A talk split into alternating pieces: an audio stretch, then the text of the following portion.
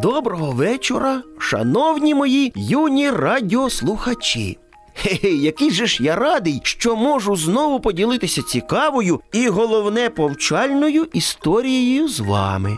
Пригадайте на ту мить у своєму житті, коли мама чи татусь просять вас допомогти їм щось зробити, а ви собі тако думаєте: ох, хто ото придумав працювати. Не хочу нічого робити, хочу завжди відпочивати.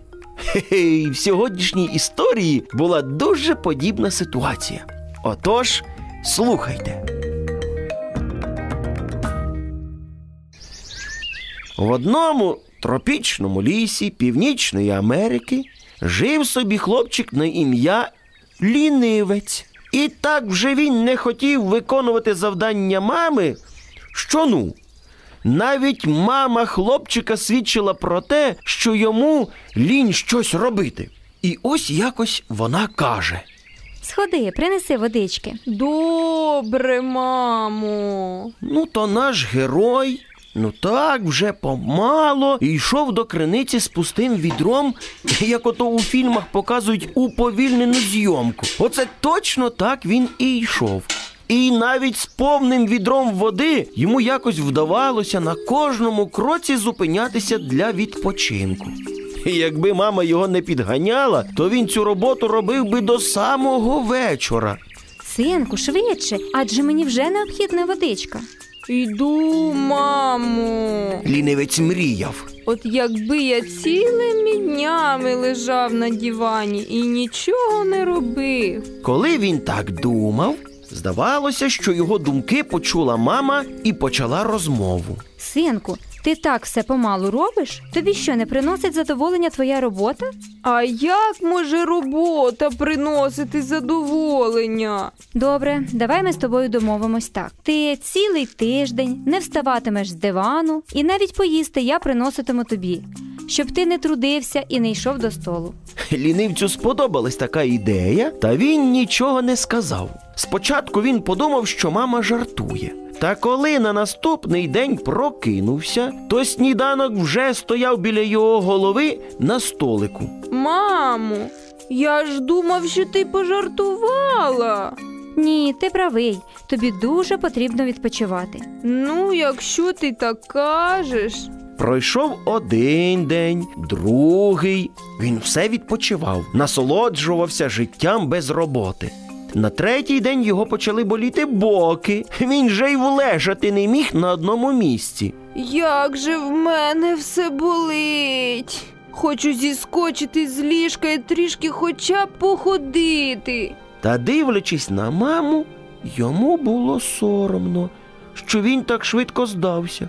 Ви не уявляєте, як йому було важко. Це був найдовший тиждень у його житті. Йому хотілося, хотілося вийти на свіже повітря, побігати в м'яча, а під кінець тижня навіть не проти був виконувати самі важкі мамині завдання. Мені здається, що навіть саме важке мамине завдання буде легшим, аніж просто лежати, нічого не робити цілий тиждень. Після закінчення тижня відпочинку лінивець сказав мамі. Я тепер не буду лінуватись. Мені хочеться тобі допомагати, адже це так цікаво працювати, допомагаючи, робити тебе щасливою, мамо. Це чудово, синку. Чудово, що ти зрозумів це, адже працювати в своє задоволення це прекрасно. Після такого тижня відпочинку лінивець більше ніколи не думав, що фізична праця це надто важко. Йому було приємно допомагати батькам. Навіть іноді мамі з татом не обов'язково було нагадувати йому, що потрібно помити посуд, ну чи там поприбирати подвір'я.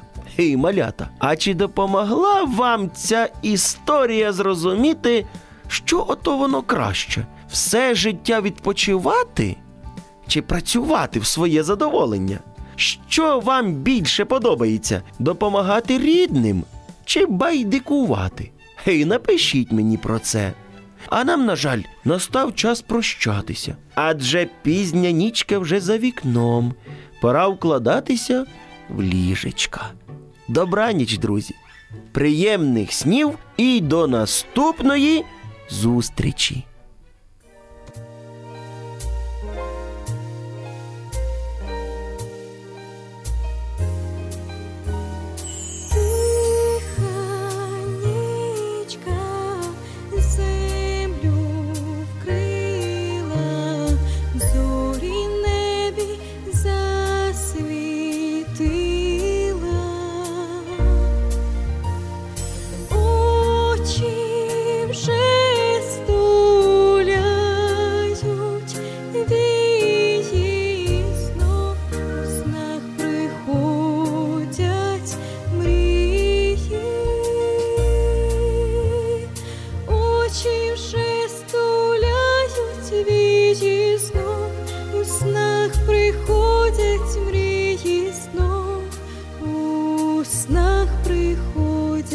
beauty.